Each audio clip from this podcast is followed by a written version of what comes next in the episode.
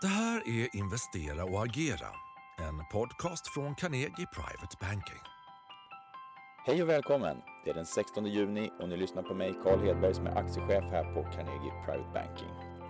Ja, igår höjde ju amerikanska centralbanken Federal Reserve räntan med 75 punkter, det vill säga 0,75 procentenheter. Och det här är en ovanligt stor höjning, men å andra sidan så var det någonting som marknaden faktiskt hade förväntat sig till stor del och dessutom reagerade positivt på om man ser till börserna. Men jag tror att man får nog fortsätta räkna med en volatil börs drivet av då osäkerhet kring både konjunktur, inflation, räntor och även geopolitiska faktorer. Och inte minst då så har vi då fortsatt åtstramningar från centralbankerna som ger en motvind till aktiemarknaden. Men hur ska man då som investerare agera med all denna osäkerhet kring oss och dessutom som väntar framför oss här under kommande månader? Ja, I detta avsnitt så kommer jag summera hur vi ser på det här från aktiemäkleriets sida och hur vi rådger våra kunder att agera. Både de som är lite mer aktiva och kortsiktiga och de som är lite mer långsiktiga i sina investeringsbeslut. Och jag tänkte även att vi skulle prata om en aktie som jag tror kan vara intressant i detta rådande börsklimat och lite givet de här faktorerna vi ser framför oss. Men om vi börjar med marknadsläget. Vi har ju eh, följt upp gårdagens positiva börs med en ny dag av nedgångar. Vi har eh, OMX30-indexet just nu ner 21 procent ungefär räknat sedan årsskiftet. Det breda Stockholmsbörsens index är ner ytterligare lite grann. Det är faktiskt ner 28 procent sedan årsskiftet. Och det här motsvarar faktiskt rätt så väl även den amerikanska utvecklingen. Tittar vi på, på S&P 500-indexet så är det också ner runt 21 procent just nu. Den lite mer tekniktunga Nasdaq-börsen är ner 28 procent. Så att relativt likt de svenska siffrorna nu. Och det här har egentligen eh, blivit följden av att amerikanska börsen har tappat väldigt kraftigt den senaste veckan. S&P indexet i USA föll eh, nästan 10 procent på, på mindre än en vecka. Eh, och sen hade vi en liten studs tillbaks uppåt igår. Men terminshandeln inför dagens öppning ser ut att indikera nya nedgångar. Så att fortsatt väldigt, väldigt försiktigt eh, på marknaderna.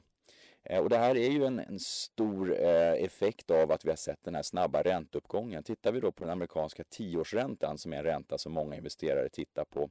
Den är då uppe på nivåer strax över 3,4 procent.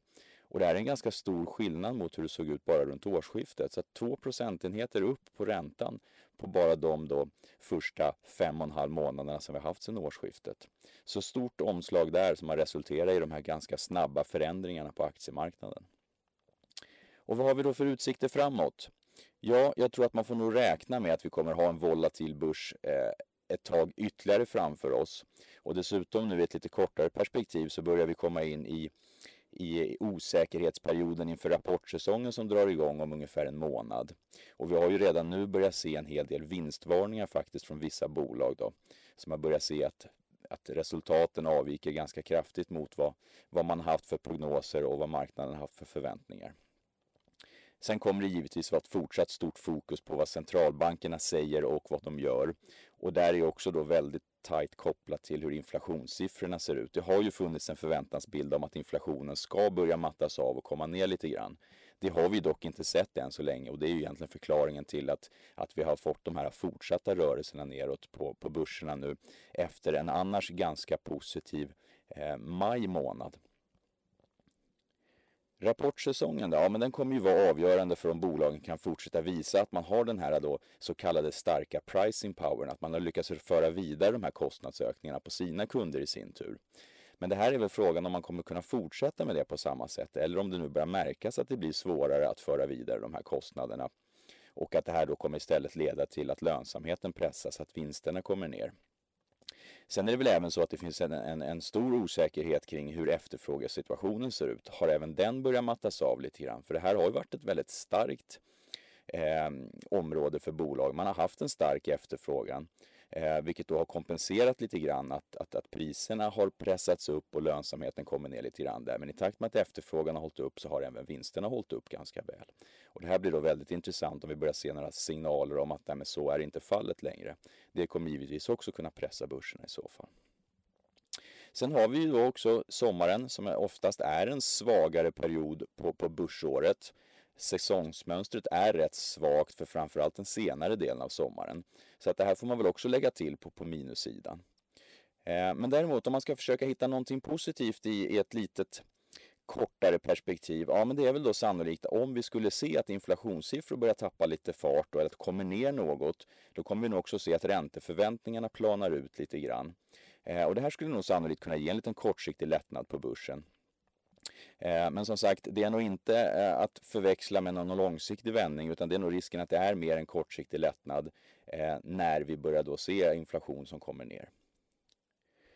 Sen är ju då frågan, vad blir då de mera långsiktiga ekonomiska konsekvenserna av den här inflationsbekämpningen som centralbankerna nu verkligen har fokuserat på? Och då är frågan, kommer det leda till att ekonomin bromsar in så kraftigt så att vi går in i recession eller inte? Och det är väl så att, att det är en stor risk att man kommer behöva bromsa upp inflationen så pass kraftigt så att, att det är oundvikligt att ekonomin kommer att, att påverkas relativt omfattande av det. Så får vi se om det slutar med att, att det blir en recession i slutet på det här året eller om det blir in i nästa år. Men, men det är nog många som, som är inne på spåret att det faktiskt kommer bli en recession tyvärr. Och det är ju sällan en bra period för börserna. Så att eh, trenden på aktiemarknaden ser ut att fortsätta peka neråt eh, om vi tittar lite längre framåt. Men vi kommer nog kunna ha tillfälliga, tillfälliga rekyler där marknaden studsar upp lite grann. Så att hur ska man då agera utifrån det här eh, scenariot? Ja, jag tror att man ska, man ska försöka utnyttja de här rekylerna uppåt för att sälja på, på styrka helt enkelt.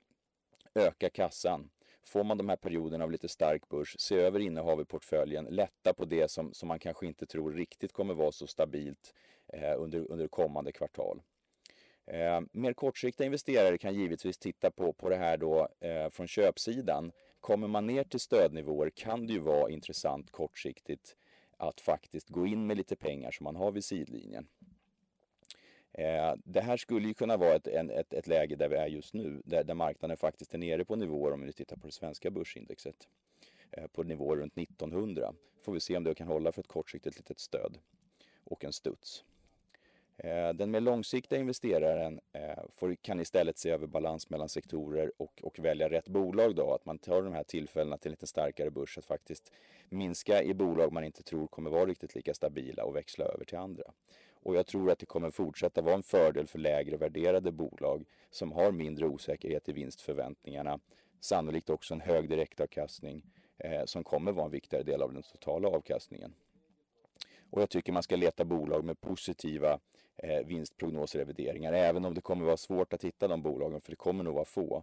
Men framförallt att kanske fokusera på de bolagen som har små negativa vinstprognosrevideringar istället för de som står, står inför större nedrevideringar. Och här borde vi rimligtvis kunna hitta bank och läkemedel som, som alternativ eh, eller som sektorer som bör kunna klara sig relativt bra. Eh, får vi se ett scenario där långräntorna faktiskt börjar plana ut lite grann så tror jag att man ska börja titta selektivt på vissa tillväxtbolag som har pressats väldigt kraftigt. Samt även fastighetssektorn som också har kommit ner enormt mycket kursmässigt. Men det här borde vara en sektor som skulle gynnas lite grann om att räntorna börjar plana ut, att ränteuppgången avtar lite grann. Om vi då tittar på ett mer konkret aktiecase som jag tycker passar in på den här beskrivningen, det vill säga bolag som står inför positiva vinstupprevideringar, så är det som sagt bankerna sannolikt en vinnare här. Ett, ett specifikt case där är Handelsbanken som jag tycker är intressant. Och den passar just in på det här äh, uppreviderade vinstförväntningar. Och vi ser ett omvärderingscase då drivet av ett par faktorer som, som man kan påverka själva. Och det här är då dels att man avyttrar verksamheter som har en lönsamhet som är lägre än gruppens hela lönsamhet. Här har man ju då tidigare pratat om att man ska göra sig av med den danska och den finska bank eh, bankverksamheten. Man ska även satsa på fortsatt digitalisering av sin verksamhet och det kunderbjudandet man har. Eh, tydligare vinsttillväxt vill vi nog också se i de återstående verksamheterna. Men här kommer nog de här räntehöjningarna hjälpa till med det. Att vi kommer se en, en lönsamhet som ökar tack vare det högre ränteläget. Och sen är det som sagt viktigt att man fortsätter att ha en bra kostnadskontroll. Men det här har ju Handelsbanken varit duktiga på historiskt, även om man har tappat bort det lite grann under en period. Men jag tror att man kommer kunna hitta tillbaks till det där relativt lätt. och vi har ju dessutom stöd av en bra direktavkastning. Enligt våra prognoser så kommer man få ut någonstans 8 9% i direktavkastning, vilket ger ett stöd på nedsidan om man köper Handelsbanken på de här nivåerna. Sen är ju då givetvis frågan då, kommer den här risken för en recession i ekonomin ge en ökad osäkerhet kring kreditförlusterna? Och det skulle givetvis kunna vara negativt trots att man ser att intäktsnivåerna kommer upp då eh, på grund av det högre ränteläget. Men Handelsbanken har historiskt sett varit väldigt duktiga på att hålla ner kreditförlusterna och hålla en väldigt låg risk i, i sin utlåningsportfölj. Så att, eh, jag tror att de kommer lyckas även i, i det här scenariot framöver att hålla ner kreditförlusterna till låga nivåer. Så att Handelsbanken är en intressant aktie givet det scenario vi ser framför oss. Eh, och det här aktiecaset är en sammanfattning av Carnegies analys som publicerades för Carnegies kunder den 28 april. Mer info om aktien finns länkat i beskrivningen till den här podden. Historik och underlag kan du få genom att mejla mar-information@carnegie.se. Tack för att du har lyssnat! Är du intresserad av topprankad aktieanalys och unika investeringsmöjligheter? Gå in på carnegie.se privatebanking och lär dig mer om vad du får som private banking-kund hos oss.